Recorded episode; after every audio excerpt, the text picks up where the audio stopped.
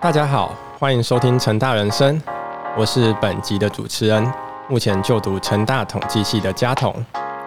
在上一季的节目中，博台老师用听相、用声音观看世界，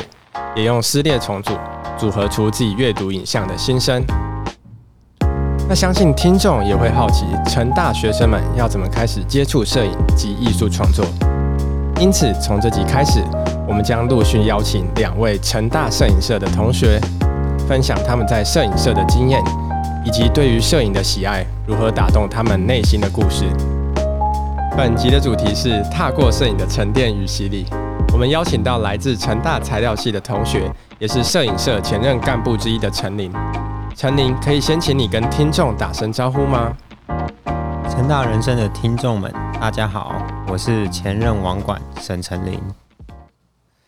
陈林跟我一样，从大二就开始加入摄影社。他过去担任网管时，负责经营成大摄影社的粉砖，做过多次的摄影讲座和活动的文案宣传。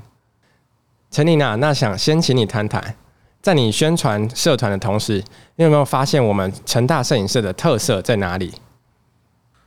我觉得成大摄影社是一个历史很悠久的社团。那我们社团呢，主要是在做平面啊、静态的一些摄影。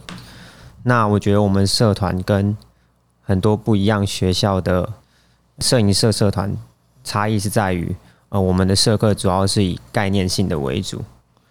那我们每一学期的每一周都会有礼拜四都会有一堂讲座课，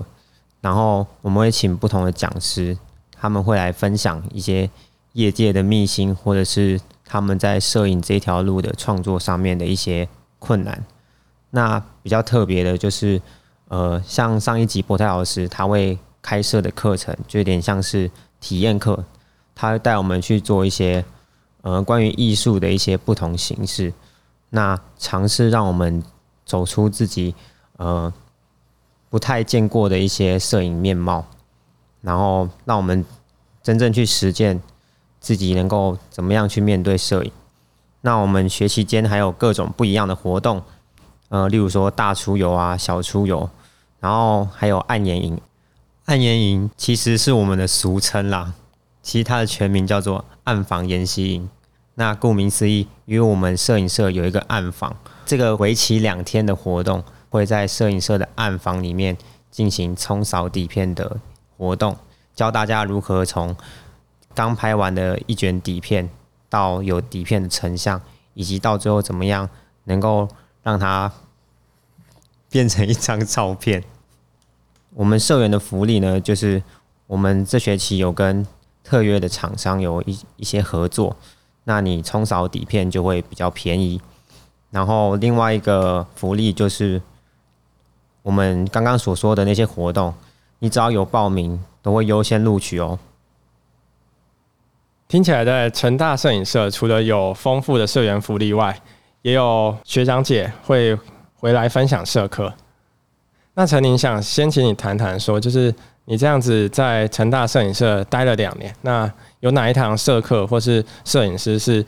让你印象比较深刻的呢？不知道嘉彤怎么想，但是我的看法是，就是。我们有一个类似长聘讲师，叫做双面胶。那他每学期都会开设课程，然后他很常开设的一个课程叫做木村一兵卫赏。我相信你应该也有上到那堂课。那这木村一兵卫赏呢，主要是一个热呃日本的摄影摄影赏，然后它主要是按照目次呃每一集每一集的得奖者的作品来去分享。那我觉得这堂课有很大的启发，是因为我可以从这堂课讲者的分享中得到，呃，能够看到之前摄影技术的一些演进，然后以及那些人在从事摄影的时候那些思想的一些变化。那我就觉得，呃，对我来说，我是比较蛮喜欢，呃，像底片就是比较复古的一种艺术表达形式。那我会觉得，如果我可以从古人的一些所在意的摄影事情，然后去融会贯通到我现在对于摄影的一些看法，我觉得我对我来说是很有收获的。然后这也让我反思到，呃，像我跟嘉彤现在都在从事类似摄影的一些呃，算是刚踏入这个圈子。那我也希望说，呃，我们总有一天会变成过去嘛，在未来，在未来的别人能够看到我们现在所产出的文化结晶，我觉得是非常重要的。我希望能做到的是，就是让未来人看到我们这一代的思想是多么的好，嗯。然后还有一点比较特别的是，在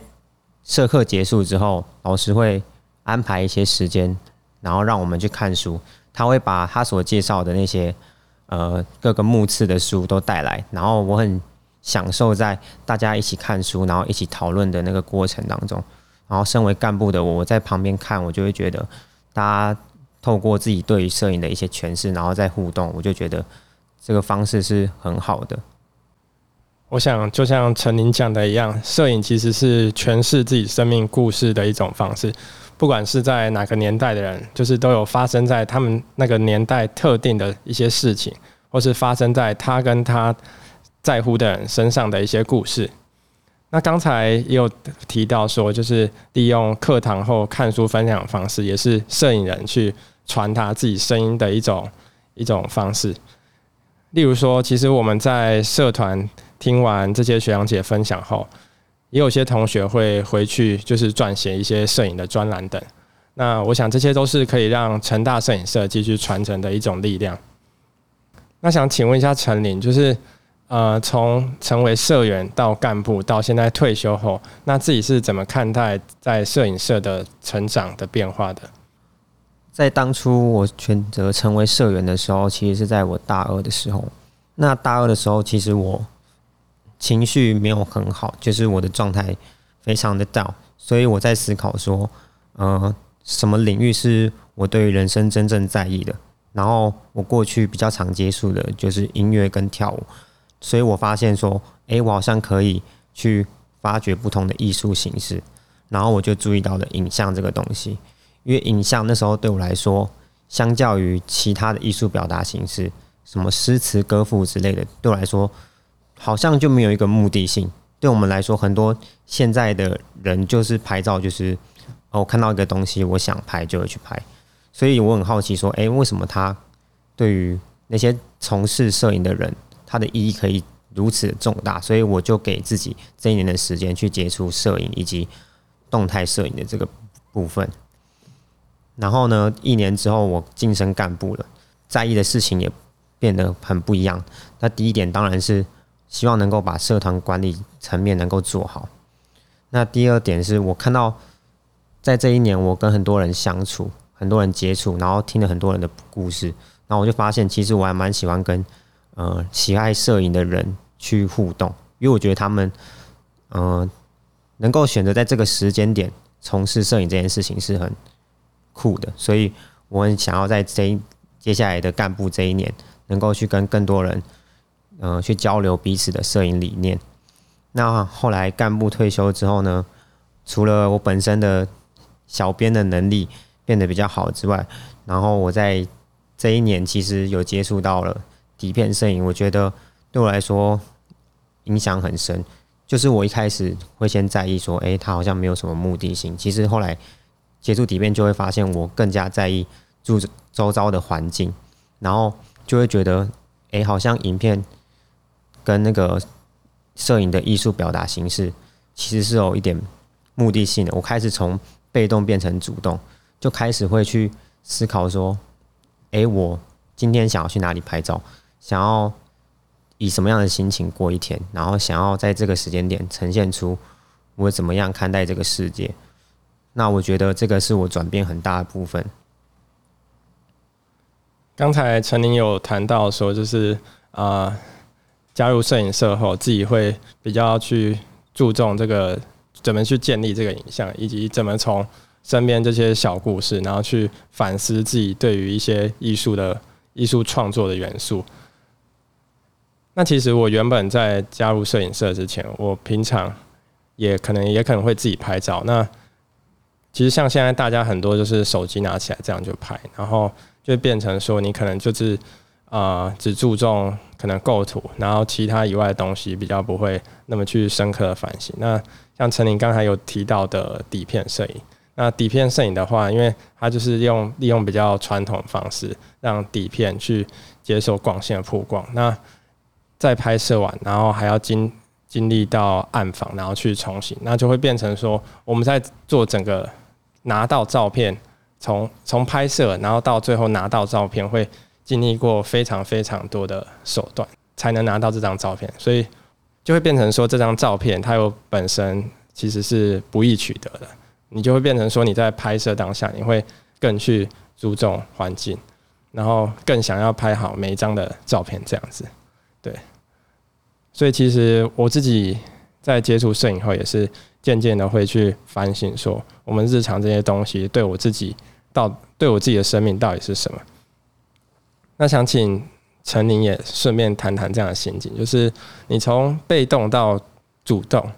的心态去观察拍摄，你是怎么看待这些这些外在环境的元素，去激发你整个对摄影的创作？这样，其实刚刚嘉彤接触底片以及讲解底片的一些心路历程，其实跟我还蛮像的。那我有这个契机去很深入的了解底片，我觉得主要是有呃，我们有一个活动，刚刚有说过是暗眼影，然后。在那时候刚上完底片摄影的时候，其实我对底片是很有兴趣的。那很庆幸的是，诶，我自己身为干部，我能够去参与到这一次的社课以及那个暗眼影，我觉得还还蛮庆幸的。然后那一天我就有很不一样的感触，因为在那个时候，我们就是其实，在暗房大家洗底片的时候，会是。没有光的情况下，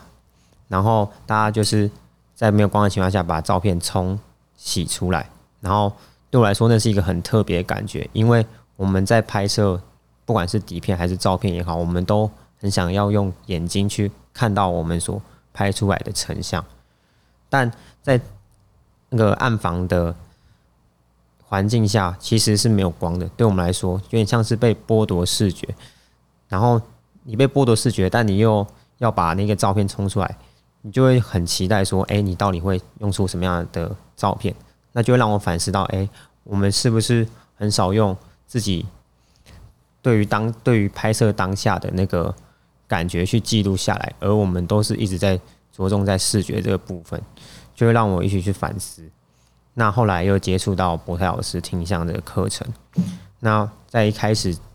决定要去上之前。我以为他那样设设课只是让我们去放大我们听觉的感受，那后来才发现说，他的目的可能是要我们发现，其实很多时候拍摄你得到的声音其实不一定是快门声，或是一些别人给你的指示，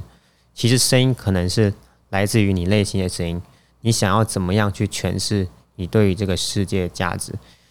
对我觉得这个是。对我来说感触是很深的，所以我从那个时候我就开始很注重周遭环境的一些呃变动，然后对我来说这是很值得我去记录的，我才会去记录。这对我来说是底片跟很多不同的摄影形式最不一样的地方。那我想做到的是透过不同形式表达对于环境的一种记录，这是我想做到的。我想刚才陈林有提到，就是剥夺视觉和加入听觉部分。那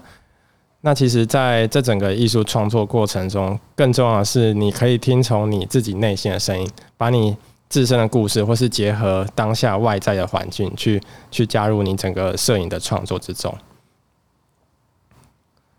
那想问一下陈林，就是这样子在成大摄影社，就是担任干部啊，或是啊？举办活动的这些经验，那对你未来自己的一些生活，又或者说就是在艺术方面的学习规划，有哪些启发呢？其实我首先要先感谢，就是成大能够提供这么好的平台，以及社团或是讲座，能够让我有足够的管道去学习，例如说音乐或是跳舞或是摄影的一些。